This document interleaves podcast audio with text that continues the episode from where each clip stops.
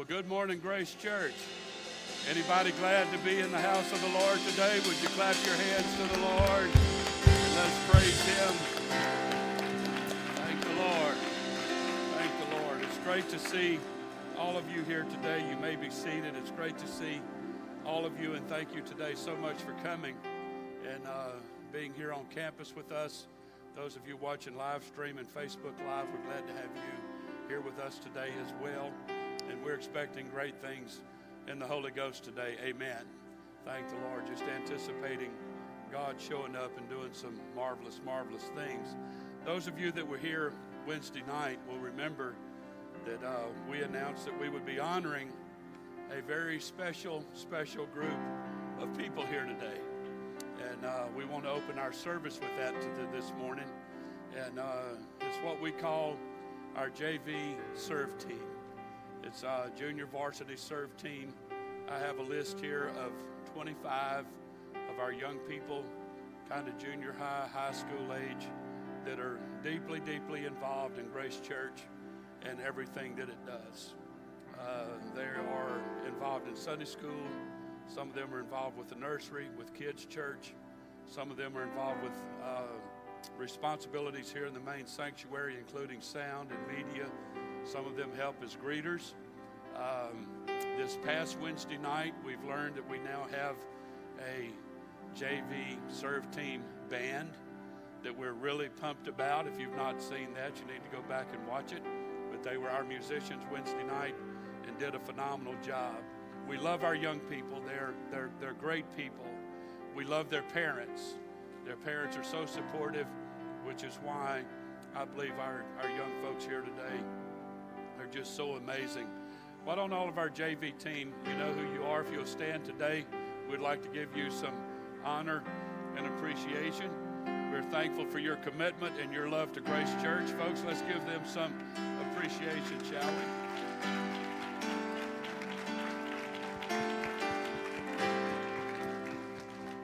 And since you are, stay standing. And uh, since you are officially a part the JV Serve team of Grace Church, our Serve team, we have a very nice t shirt for you that you get to take home. And it's called Call to Serve on the front of it, and Grace Church JV Serve team on the back of it. So we're going to just hand these out just as kindly and uh, just as real easy as we can, kind of like that. And so you just catch them and do your best and just do that and that and that. And uh, we'll keep doing that and like that. And uh, how many more do we need? Who don't have one? Anybody? You don't get two, son. You just sit right there in church and feel. Uh, anybody else? Y'all got to pay attention over there now. You might get hit in the head with one of them. Uh, well, throw that one all the way to the back. I can't. Now, I could have done that for crying out loud. throw that back to the media booth, Brother Henry. there it goes. There we go. So, is that everybody? If that's not your size, uh, we have lots of different sizes. Feel free to bring it back, and uh, we'll give you the size that you need. We love y'all very much. Y'all are doing a great job, and thank you for loving the kingdom. Thank you for loving Grace Church. Amen. Thank the Lord. And if somebody's not here today, we'll certainly get their shirt to them. Probably in a little different way than we just did, y'all, but that's just our way of saying we love you and we think you're wonderful. Thank the Lord. You may be seated. Let's give him some appreciation one more time as Brother Dave comes. Well, praise the Lord, Grace Church. Are you having a good time in church this morning so far? Amen. Amen. Along with Pastor, I do welcome all of you here today. And just before we kick off our worship service, I do want to remind you of what's going on this week. Don't forget that there's Tuesday prayer this Tuesday morning at 10 o'clock here in the sanctuary. And then next Sunday, as we've been announcing, is our baby dedication Sunday. So if you have a baby that needs to be dedicated to the Lord, next Sunday is your Sunday. Please get that information over to the church office. And then finally, don't forget if you're able to go, able to attend, General Conference is happening on October 5th through 8th in Indianapolis, Indiana.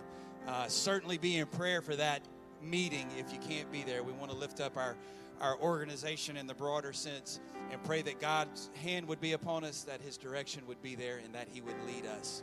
Amen. Amen. Why don't you stand with us this morning? As I said, we're getting ready to go into worship. I want you to look at your neighbor and just say, just say to them, "This is the kingdom."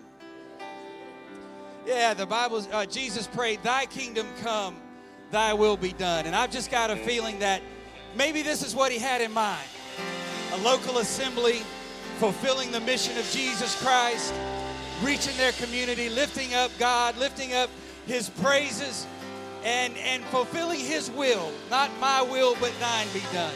I believe today that we're in the middle of kingdom come.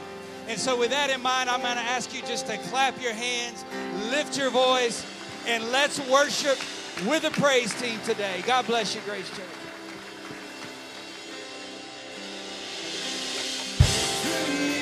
I can do anything.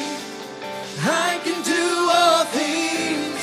Cause it's you who gives me strength. Nothing is impossible.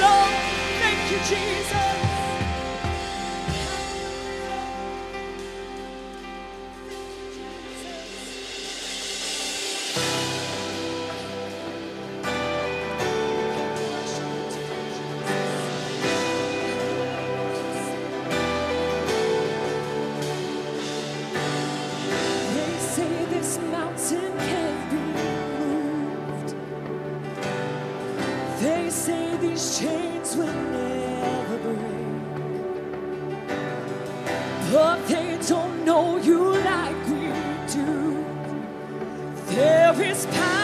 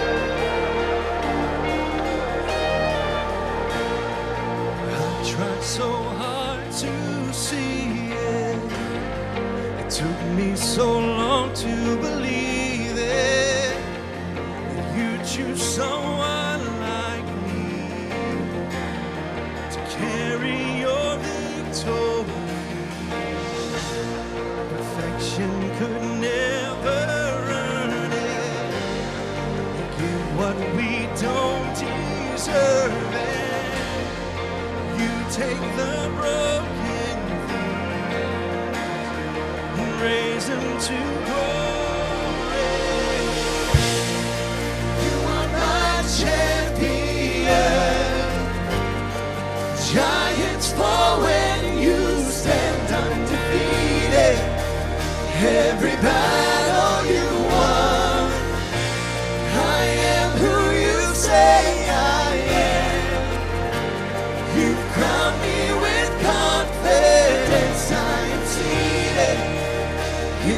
heavenly place,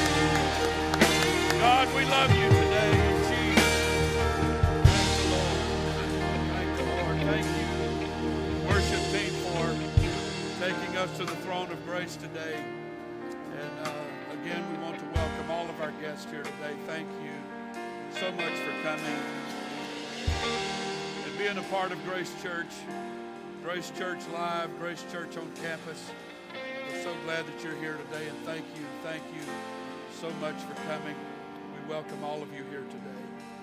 While you remain standing for a moment, there's a couple of things that I need to bring to you to uh, have us collectively pray about together in just a moment.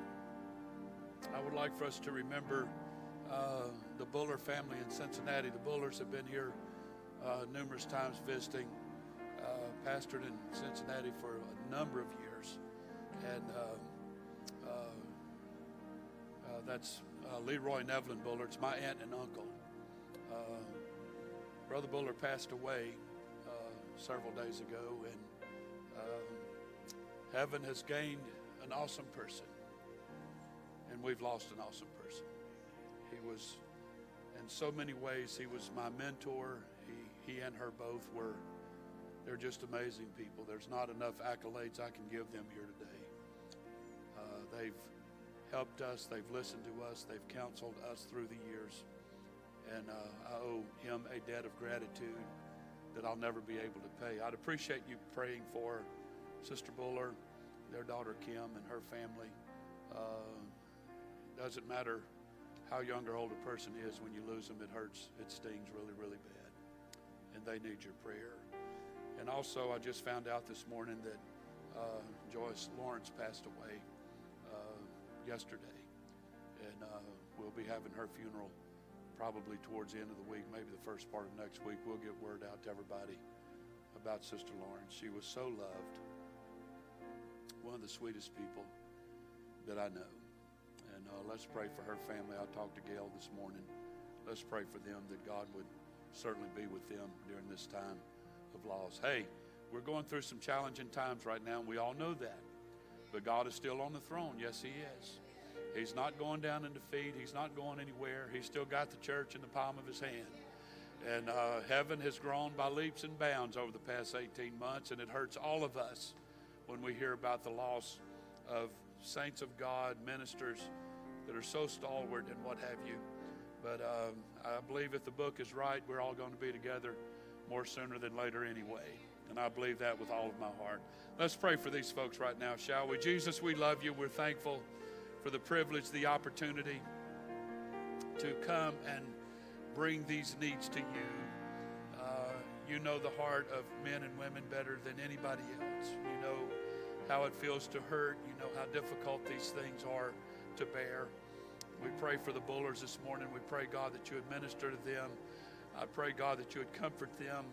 We pray for the Lawrence family. Be with them through this time of bereavement, sadness, of loss. I pray, God, that the Spirit of the Lord would walk beside them, stand with them, and let the presence of God reach. We ask these things in the beautiful name of Jesus. And everybody say, Amen.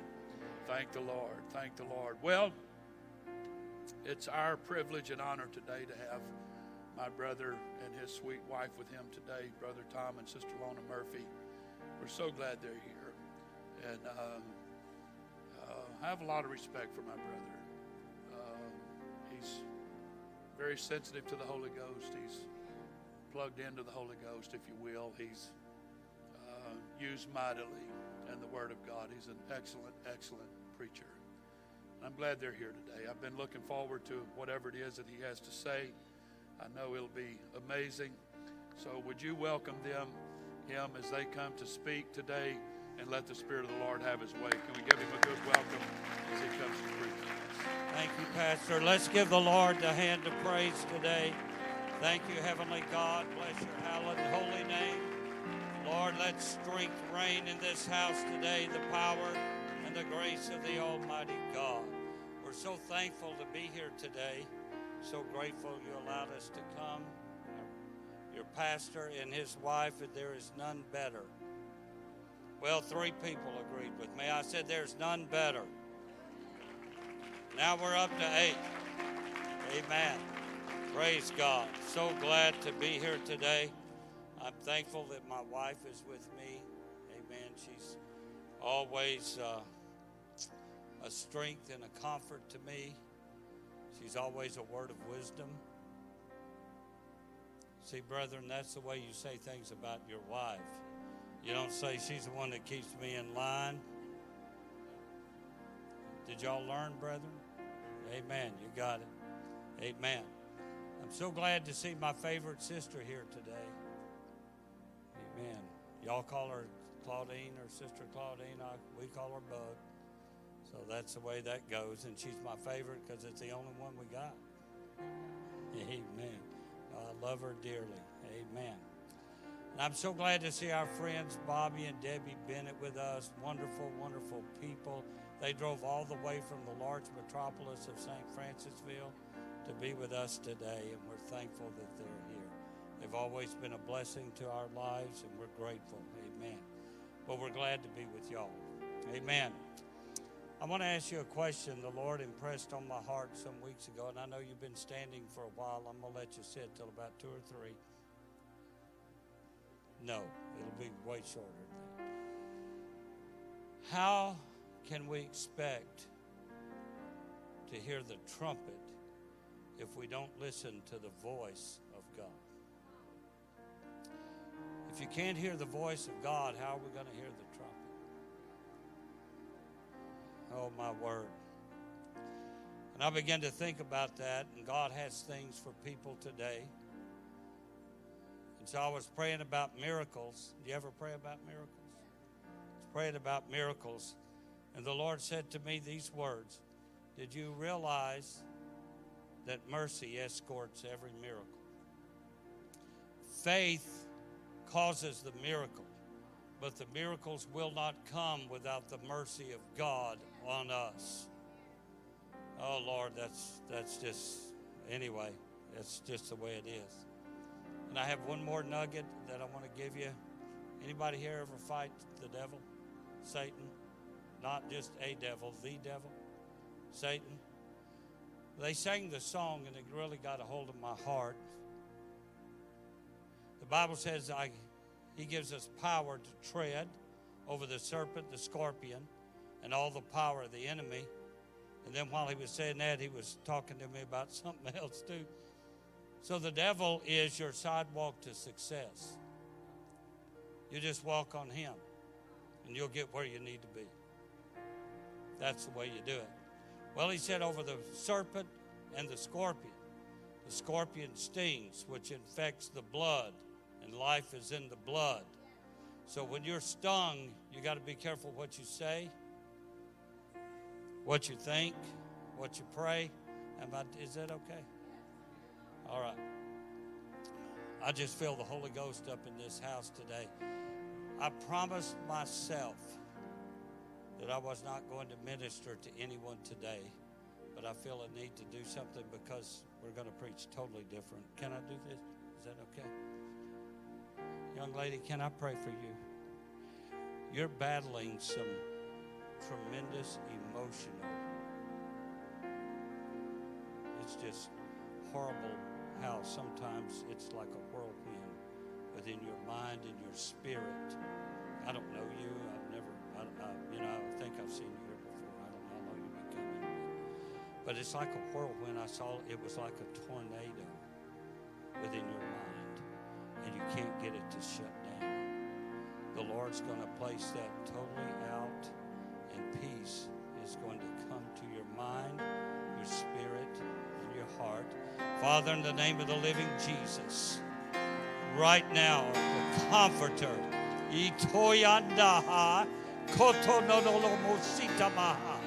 In the name of Jesus, let your blood be applied. And the life is going to be restored to her mind, but it'll be done in peace and in comfort. She'll have rest, she'll have sleep. She will be blessed beyond measure because you have taken control and she gives you, oh Lord, the right to work in her life, in her spirit, and in her heart. In the name of Jesus, it's done right now. In Jesus' name, just worship the Lord. Just worship the Lord. Thank you, Jesus.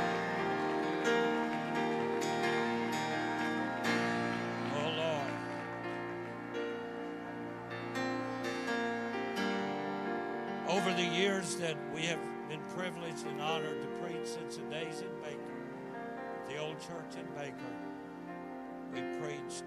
The Lord's allowed us to be used in ministry, but today He's changing some things. Other than her, I'm going to minister to only two people today. I want to read a portion of Scripture. How many of you have the Holy Ghost? That's not a trick question. You got the Holy Ghost? Is it an amazing gift? It's an amazing gift.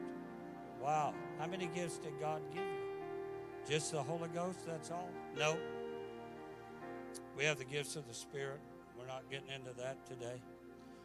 But the book of Jeremiah, chapter 3, verse 15, the Lord shows us a gift that we neglect so often in our churches.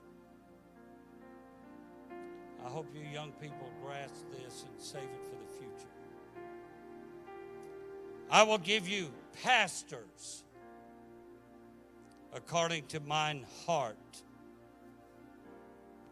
According to his plan, his heart, his mind, he gives you pastors. Hello, somebody. It's quiet right now. And they're going to feed you with two things knowledge and understanding. Sometimes we get knowledge and we don't have the understanding. So the Lord had to put them together. I know two plus two is four. Man, my math education is phenomenal. Two plus two is four. But I don't understand all the numerical nuances and all that make all that that these folks talk about. And that's where understanding comes in. Sometimes we know stuff, but we don't understand stuff. How many of you know every intrinsic detail of how the engine in your vehicle works? Some of us don't even know where the battery is. Had to change the battery on my car and found out it was under the back seat. What are y'all thinking? It goes under the hood. It's been that way since my brother was young in 1913 when, no, I'm kidding. I want to also read another portion of Scripture because we've got to have understanding. I want to show you what Jesus did in Luke chapter 4. And I think I gave them verse 18 to start at. But I want to start at verse 17. And there was delivered unto him the book of the prophet Isaiah. And when he had opened the book, he found the place where it was written. See, now Jesus had knowledge, but he had understanding. You want to be like him? Two people. Really? I'm sorry, I'm not a cheerleader. Found the place where it was written, The Spirit of the Lord is upon me, because he hath anointed me to preach the gospel to the poor. He hath sent me to heal the brokenhearted, to preach deliverance to the captives, recovering of sight to the blind, to set at liberty them that are bruised, to preach the acceptable year of the Lord. And he closed the book. And he gave it again to the minister, and he sat down. And the eyes of all them that were in the synagogue were fastened on him. And he began to say unto them, This day is the scripture fulfilled in your ears. Oh, my word. And all bare him witness and wondered at the gracious words which proceeded out of his mouth. And they said, Is not this Joseph's son? And he said unto them, You will surely say unto me this proverb Physician, heal thyself. Whatsoever you've heard done in Capernaum, do also here in thy country. And I'm going to preach for just a few moments today, ministering to your pastor. Boy, y'all are really quiet now. What did I do?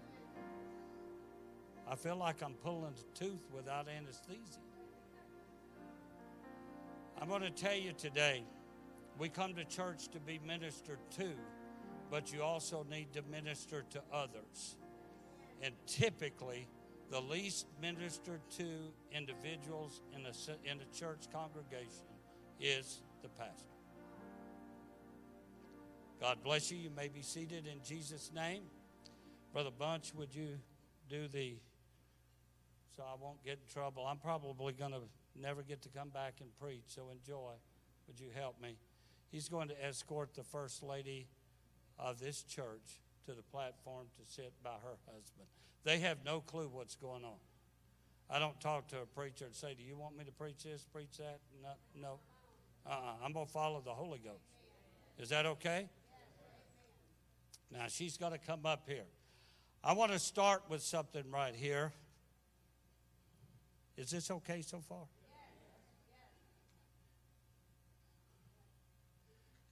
You're going to have to bring her up here by her husband.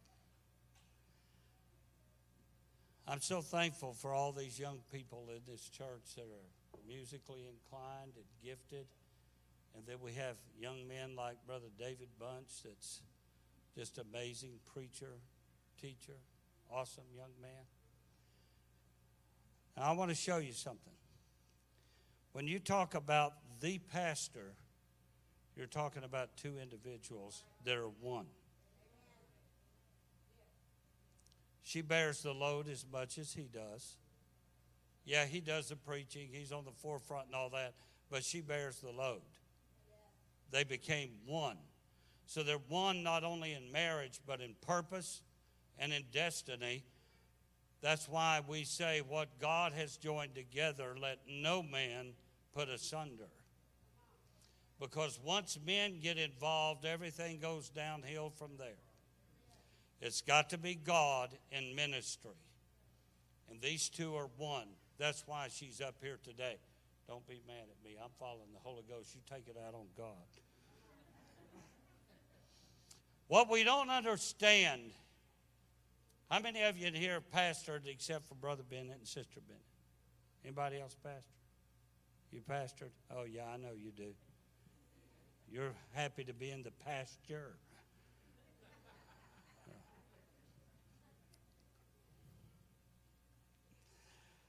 When I read this scripture, Jesus Christ, by the way, he went to church. Did you notice that? Bible said he went to the synagogue on the Sabbath day, as his custom was. He went to church. Some people go once a month. that does a lot of good. Just checking. The Bible said he went and he stood up and he began to read the words, and he just simply said, This day the scripture is fulfilled in your ears.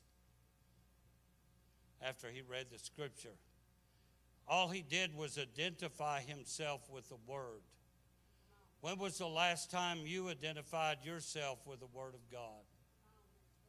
When you read something that says you are an overcomer, yeah, I am because the Bible said so. We just sang the song, and it pretty much says what the Bible says. His word is forever settled. You can't change this. You can try to make it your opinion. You can fit whatever you want. You can twist it, turn it, but it's the way God said it and the way God means it, and that's all that's important. Somebody had it on Facebook. When God wrote the word of the Lord, and put it in everybody's heart, he didn't ask my opinion. There's a few times I wished he had, but he didn't because he's perfect. Now, I want you to see in the very first verse of the fourth chapter, the Bible said that Jesus was full of the Holy Ghost, but he was led into the wilderness. Why would you be full of the Holy Ghost and have to go to the wilderness? He was tempted personally by Satan, not a demon, but by Satan, not once or twice or three times, for 40 days and 40 nights, he contended with the enemy. And sometimes I say, God, you know what I've been through, and I just got to get this heavenly chuckle out of him. Oh, yeah, it was a lot, wasn't it? Mm-hmm. The Bible says then that the temptation lasted for the 40 days, and he was fasting for 40 days. And then the temptation emptied, I mean, ended for a season, just a period of time, which means it's going to reoccur. The word temptation literally means Look up the definition if you'd like. A trial definitely designed to lead to wrongdoing. Oh, but pastors don't go through. I'm smiling. Unless you've never pastored, you don't know. The Bible teaches us he returned in the power of the Spirit to Galilee and gained fame throughout the region. Pastor, the Lord whispered a word to me standing right over there. And he said to tell you to prepare for multiplication in this church. It won't be addition, it won't be subtraction, it will not be division, it's going to be multiplication. And you better prepare quickly.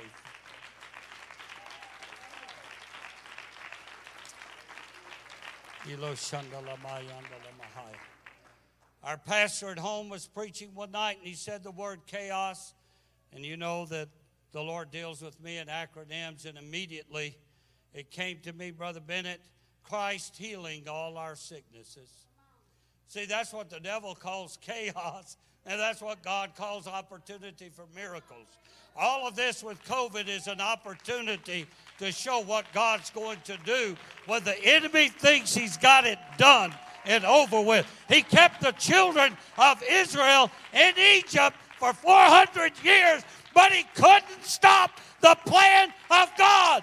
And it took a man to walk up and say, God sent me here. Okay, Moses, let's follow him. If you'll follow this man and this woman, you'll see things you've never seen before. Give the Lord a hand of praise.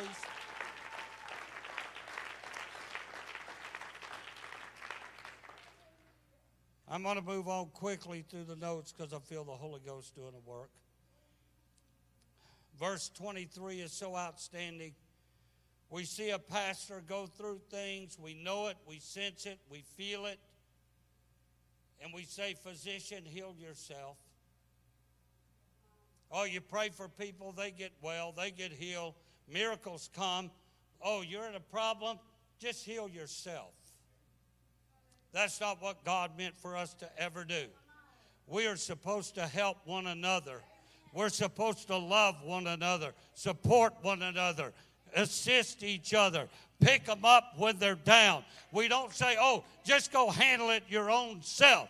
The Bible says, with two or three would agree together. You know what the issue is? We'll bear one another's burdens, but we omit the agreement part. If we will learn to agree with pastors praying, he's got a vision. You know what I'm going to do? I'm going to support the vision. I'm going to stay with him because he's got the mind of God. You're saying you're preaching this because that's your brother. I'm not. I'm preaching this under the sovereign will of the Almighty God this morning. Am I the only one here feels the Holy Ghost? Oh, my word, the Holy Ghost is here in life and strength. You probably never heard a sermon like this because it's not a sermon, it's a message. Two different things.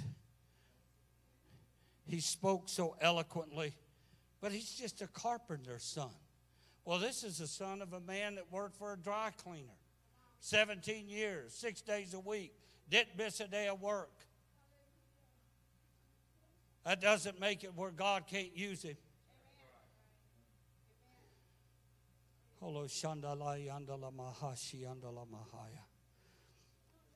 He gave them some examples Jesus did of healing. They rushed and grabbed him, took him out to the pinnacle of the city, was going to throw him down and kill him, and miraculously he escaped. God always has a plan of escape for the man of God. Look what happened when he got back to Capernaum. He was rejected by his people. He cast out devils. He healed Peter's mother in law. That's amazing when the Lord can heal a man's mother. In law. I'm just kidding. I had the greatest mother in law ever. He cast out devils. He healed more sick people. And what did Brother Bunch say a little bit ago? Jesus just said, I must preach the kingdom. See, the Lord just kept giving me little things along the way. The total point of the fourth chapter of the book of Luke has two meanings to it. It describes the example that Jesus gave of what a pastor is and how much compassion he has for the needs of the people of God, but it also reflects the people's insensitivity to the needs of the pastor when he said, You're going to say to me, Physician, heal yourself. I thank God for the people in this church. He'll mention so and so call, I don't know, or someone in the church, and we went to get a bite to eat. You don't know what that means to me. Thank y'all for doing that. Why don't you give yourselves a hand?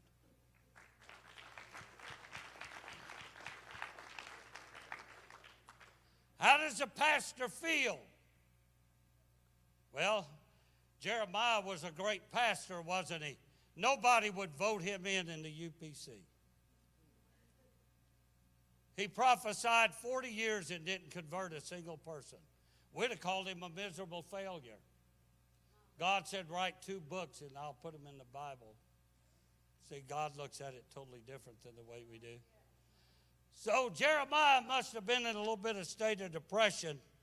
He said, Jeremiah 8 and 18, when I would comfort myself against sorrow, my heart is faint in me. I want to bring comfort to my own self. I've got sorrow. He was known as the weeping prophet. But my heart can't stand anymore. It's going to faint in me. I can't put any more into it. How much do we demand of a pastor? Two funerals this week. Our pastor recently had three or four in one week due to COVID and all that. Well, what there's what a lot of this does is created fear. Anybody believe that? Well, fear is false evidence appearing real. God's got us in his hand. You see, when Jeremiah said that, that indicated that there is limits of self-healing. How many of you can heal yourself? Well, I'll just call the pastor and he'll pray. How often do we check on the pastor? How you doing? I wanted to know I've been praying for you. I was up in the night praying for you, pastor. Amen, Brother Murphy. Amen. Thank you, church. Somebody called one time when we were pastoring and said, I want to buy a car. Help me pray. What kind of car should I get? I'm going to give you that answer so you don't have to call your pastor and ask him. Get one you can afford. then you won't watch a record truck tow it off one night. That, that's a simple answer. That's not, you know, if you want to pray about your car, and all things pray. I agree with that and understand. But you don't call your pastor for advice and counsel because if it falls through, you know who you're going to blame? And then you're going to want to change churches because he's not real, whatever. I'm smiling. I pastored. Well, we pastored four churches? No, we pastored three and refereed another one. Jeremiah goes on in chapter 9, verse 2. Oh, that I had in the wilderness a lodging place of wayfaring men, that I might leave my people and go from them. Brother and Sister Bennett pastored. There were days they didn't even want to go to church.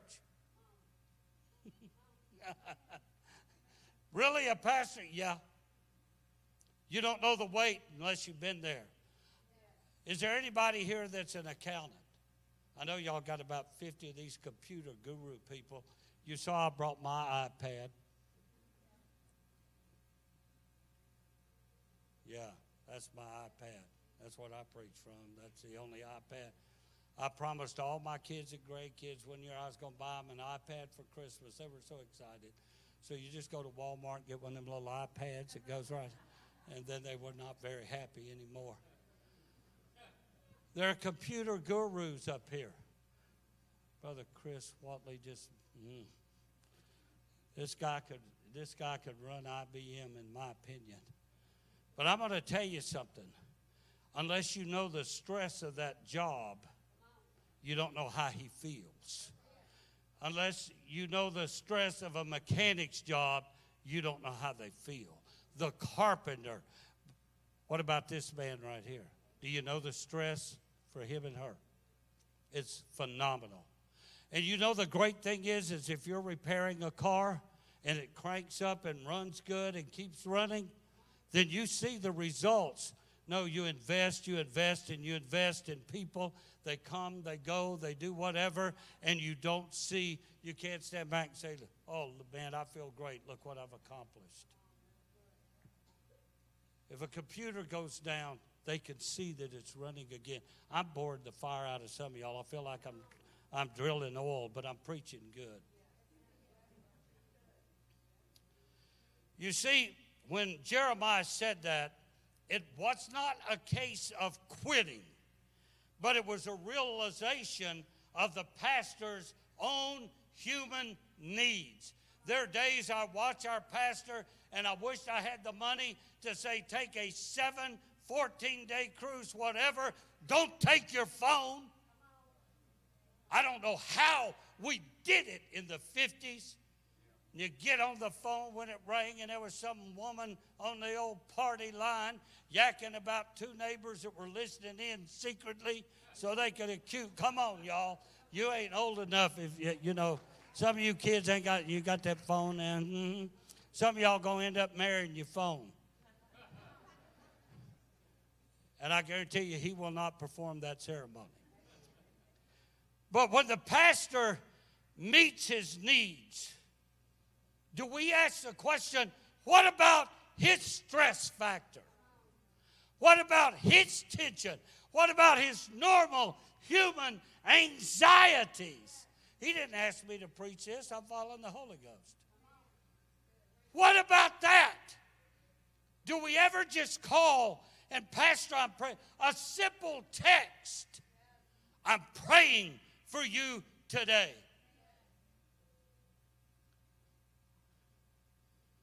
Oh God, I feel the Holy Ghost working.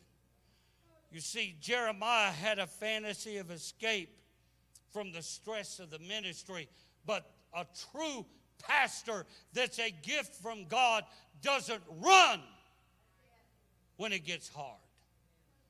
They stand toe to toe with Satan.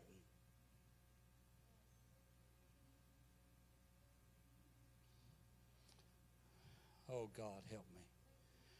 You see, you see, it's against the crush of reality that the pastor remembers the commission and the calling God gave him, and it stirs his sense of being what he's supposed to be and becoming what God wants him to be. I look at verse 18 of the text the Spirit of the Lord is upon me. Okay, why? Because He anointed me to preach the gospel to the poor in spirit. That meant that their hearts were literally ripped out of them. They didn't know where they were going, and there was no hope. That's who He preaches to. Have you ever come to church and you felt like you wasn't going to make it tomorrow? Have you ever laid awake at night and say, God, I can't deal with this anymore? And He feels that because God's ministering and it's you and you and you and you. And it gets multiplied many, many times, and we don't take the time to minister. We just say, Physician, heal yourself. I, I don't think you've ever heard a message like this, have you? He sent me to preach the gospel to the poor in spirit, to heal the brokenhearted. How does he do it? By knowledge and understanding. He sees your spirit. He's got to preach deliverance to the captives, recovering of sight to those that are spiritually blind, set at liberty those that have been crushed. That's his responsibility. He can't take it lightly. But then some people in some churches, not here, will say, Heal yourself.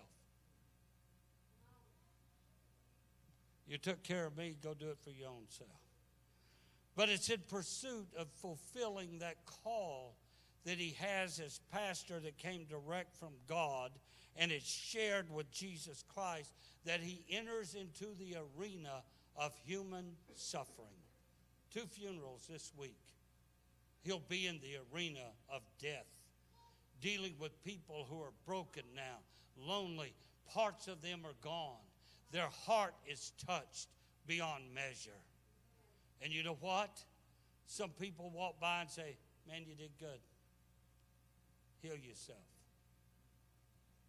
Oh, God, help me to preach this. Is this okay?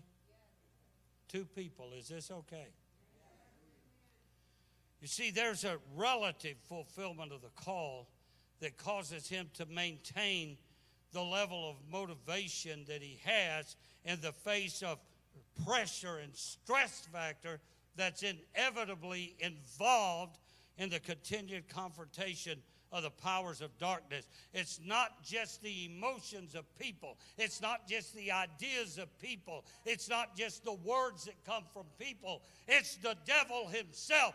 You're not going to make it. You're unworthy. You're going to lose out.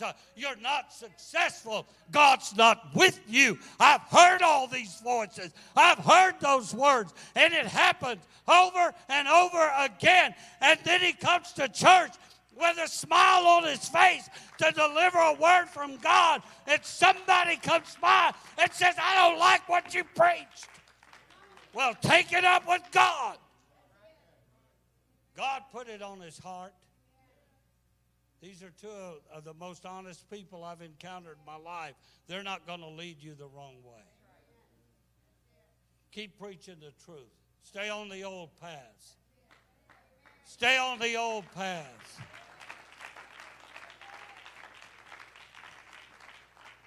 Did you know the pastor's human? Now I'm talking about both of them. Did y'all know they're human? Oh, no, they're not. They're supernatural. No, they're not. They're human beings just like you. And tensions exist because he has an obligation to God, his family, and the church. And that's the correct order. It's called the principle of first. God was first, then he put a family on the earth, and then he established a church. God, family, church. Hello. Amen. Did you notice that God had two children in the Garden of Eden and both of them backslid? We'd call God a failure. You can't pastor a church, everybody in church backslid. Hmm. You want to take that up with him? I don't. You know why he feels this way? Because it's obvious that he ministers to mankind in the complex state of sin and sickness and resistance to the grace of God. There's some people you could hit them in the head with a sledgehammer and pour it in them, and they're still going to rebel enough to do it their way or no way. Well, I went to the pastor for the answer. He didn't give me the one I wanted, so he's wrong. Well, then why bother to go to start with? Save yourself the trip. Hello. So, a major source of stress develops in the pastor, and he neglects his own human limitations, his own needs, and the task that's set before him in life to take care of wounded, hurt, disheveled people. He faces the stress of mental and physical overextension. And the intense emotional investment is there because he cares for other people. Did you know the number one cause of death in the ministry is heart problems? You know what killed Jesus? Oh, it was nails and stripes. No, it wasn't. He died of a broken heart. The only way water and blood comes out of the cavity of the body is because the heart exploded. That's medically proven. So he does that because he cares. There are few tangible natures of his work that he can measure his success with. He's continually in this self conscious state that gives him a new inner directed dimension of stress. And it puts him more in touch with his own needs, his own issues in life. And that, like two funerals, he's more in touch with that than the people that won't be at the funerals. Standing by the bedside of a sick person, he's more in touch. Listening to somebody as they tell issues in their life and their children are not going the right direction and they don't know what to do. And then all of a sudden, this thing pops in his mind how my kids doing? You know what? It put that light on there brighter than it's ever been before. And so, what happens is that breeds guilt, condemnation, and needless, self inflicted emotional mutilation. Brother Terry says, Man, I'm just not cutting it. I only got to visit three people today. I got to do better. But, you know, my grandkid had a birthday, and I had to be here too. But no, I can't be because I got to be over here at my doctor's. No, I can't do that today either because I got to do whatever. You see what I'm talking about? You experience it for yourself and your family. He experiences it for himself, his family, and a church family. And it gets multiplied and it becomes larger. I do not know how in the world Moses pastored three million people. I guarantee you, he did not counsel each one individually. You know how long that would have taken? Three million days. That's a long time. And all of those meals they'd have to cook so he could stay there. I know a family that got mad at their pastor because he didn't come to their family reunion. He wasn't kin to you. What do you need to be there for? Well, whatever. Moving right along. I'm about to close here in just a moment. The stress factors come in, and we say pretty much, Pastor, what you did at church, do at home. Is this all right?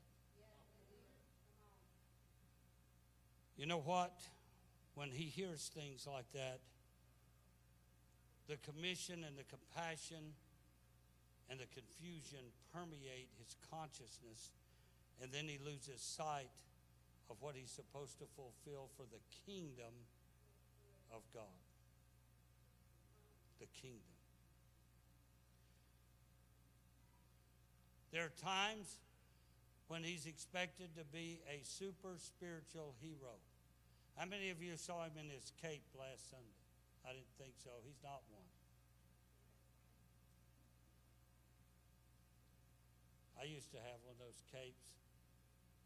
Mom would put a towel around us and the safety pin here so we could be Superman. We were kids. It's not true when you're an adult. I want to challenge this church to hear this statement and to put it to use. You cannot abdicate nor abandon your discipleship and critically analyze his failure to fulfill the expression of his ministry, his callings, and his giftings because he knows his priorities. You don't. The pastor has two types of stress when they care for other people. I'm ministering today. Yeah, I'm not praying for people and all that, but I'm ministering. One is chronic overextension, and the other one is he will neglect the needs, tasks, and crises that are appropriate to his age and his stage of life. So the challenge to heal himself carries the power of guilt and anxiety, and it serves to undermine his self confidence. So we reach the question who heals the helper? You do. Why are y'all so quiet? We usually rocking and all this. But it's you that heals the helper. Now, I've said helper in the singular because both of them are that. So I want you to ask yourself a few questions, and I'll go through them quickly. Ask yourself, am I too critical? Well, I don't like the new lights. Well, wear your sunglasses. It's too cold in the church. Bring a blanket. It's too hot. Bring a fan. I can tell y'all never went to church where there's no air conditioning. I've been to one brush arbor in my life, and I was so happy when it was over. There wasn't enough off in this state to keep the mosquitoes away in False River. What about this one? Do I seek needless counseling? Should I wear my black shoes or brown shoes on Sunday? Why don't you wear the ones that fit and comfortable? I'm not going down the road I was going to, but I'm not. Do I pray for my pastor to be the best pastor there is? Oh, God, hurry up, move him. No, you don't pray that. God, you gave me a gift just like you gave me the Holy Ghost, and it's called pastor, and let him be the very best pastor there ever was.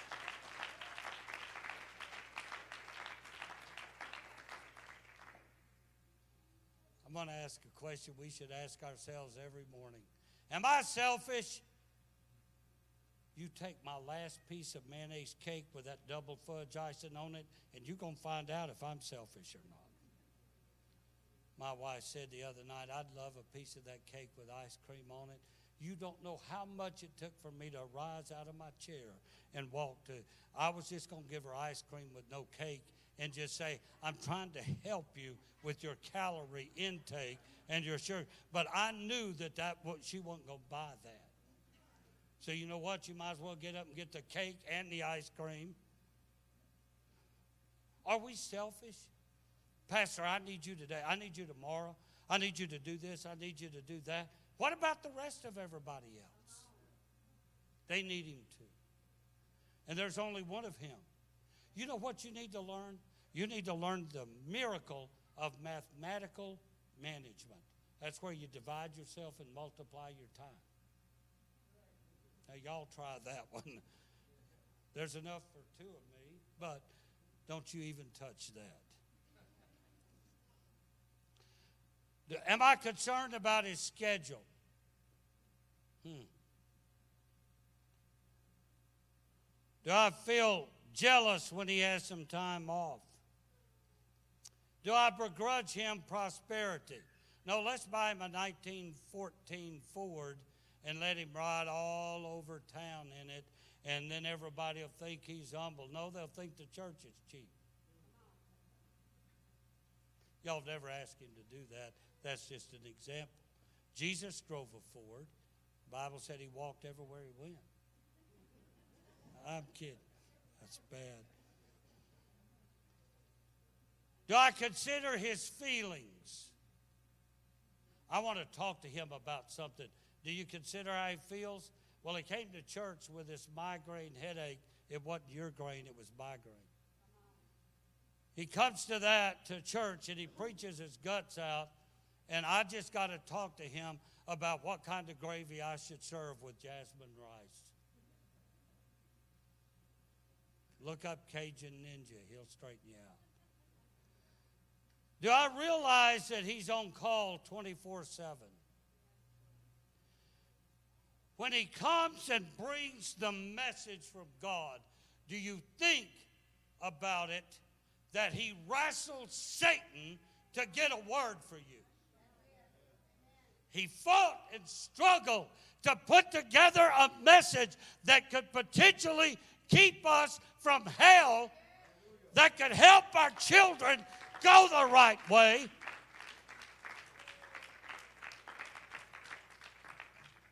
And how can you be spiritually fed if you don't show, show up for church? That's the worst preacher I ever heard. Well, he only come every three months. How could he be the worst? Let me ask you this. Have you ever asked yourself this question? Am I aware of the burden my pastor carries for me? Yeah. Believe me, they carry a burden for you. They pray it, they seek it. Am I telling the truth today? I'm going to need the musicians to come.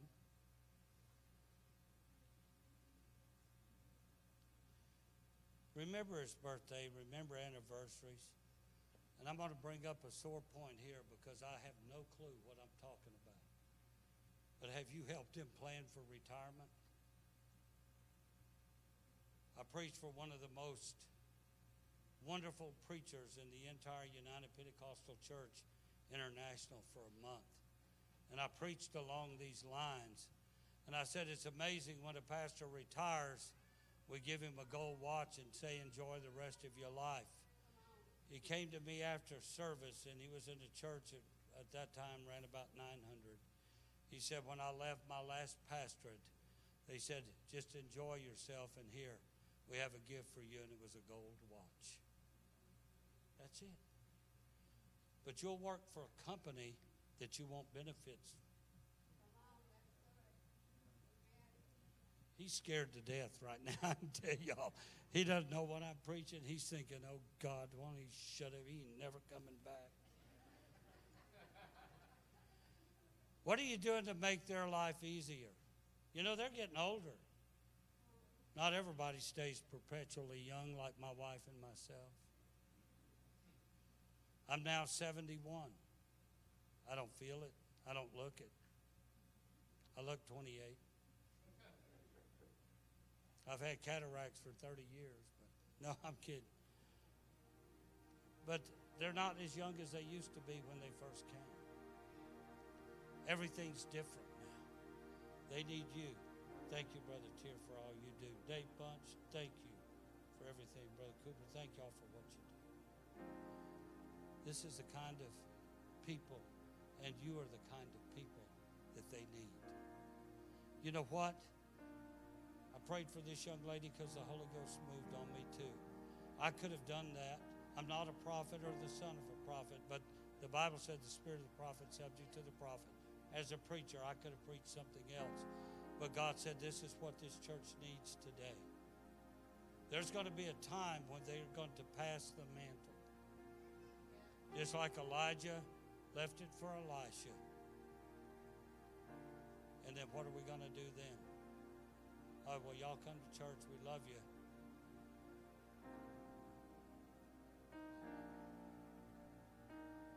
Let me ask you one more question. Do I fast and pray like I should?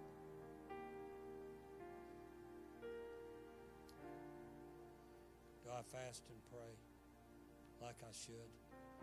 I got to take notes out of my Bible. I won't, but I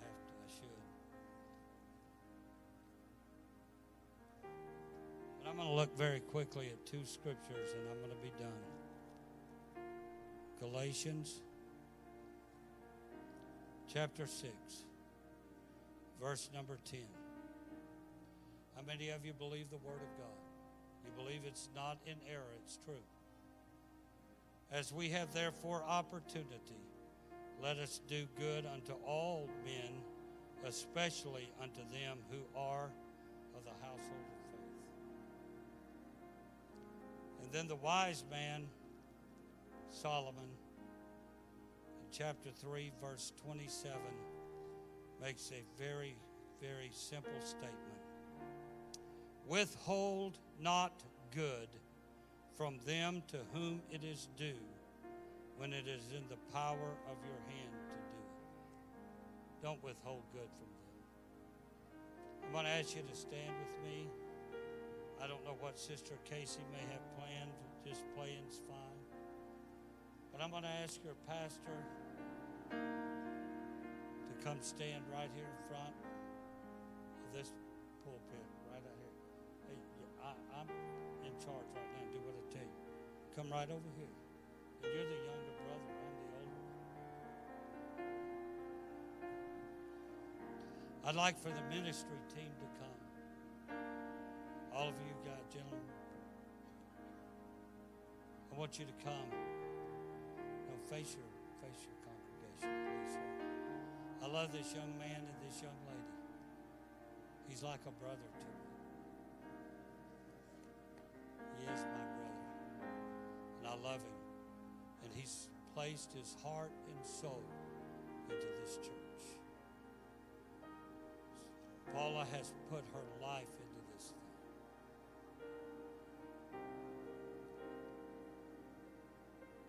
I know men of God that would love to be pastoring this church, but they couldn't because they don't know you like these people. And there are pastors that aren't good pastors, and there are churches that are not good churches. Fortunately, this is the best church with the best pastor. You just can't do it any better than this. I would like for you, brethren, to come and stand on each side. I want you to help me pray for them, and then we're going to do something a little bit different. Come stand right here. I'm going to ask the church to stretch forth your hands to your pastor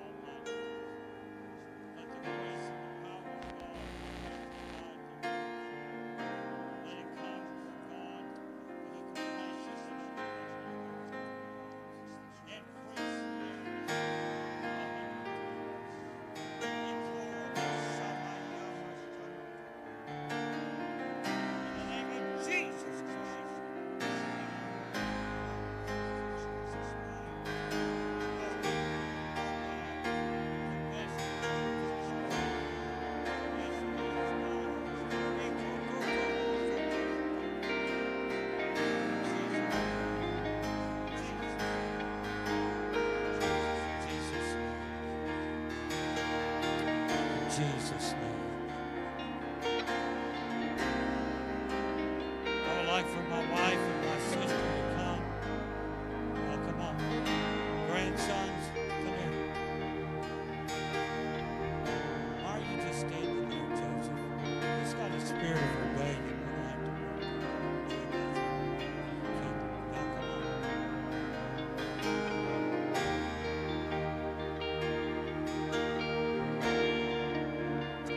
Does anybody besides me feel the Holy Ghost in this house right now?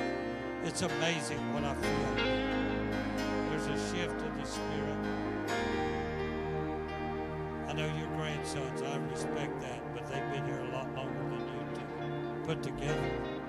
These are sweet boys. Baby, I want you and Bug.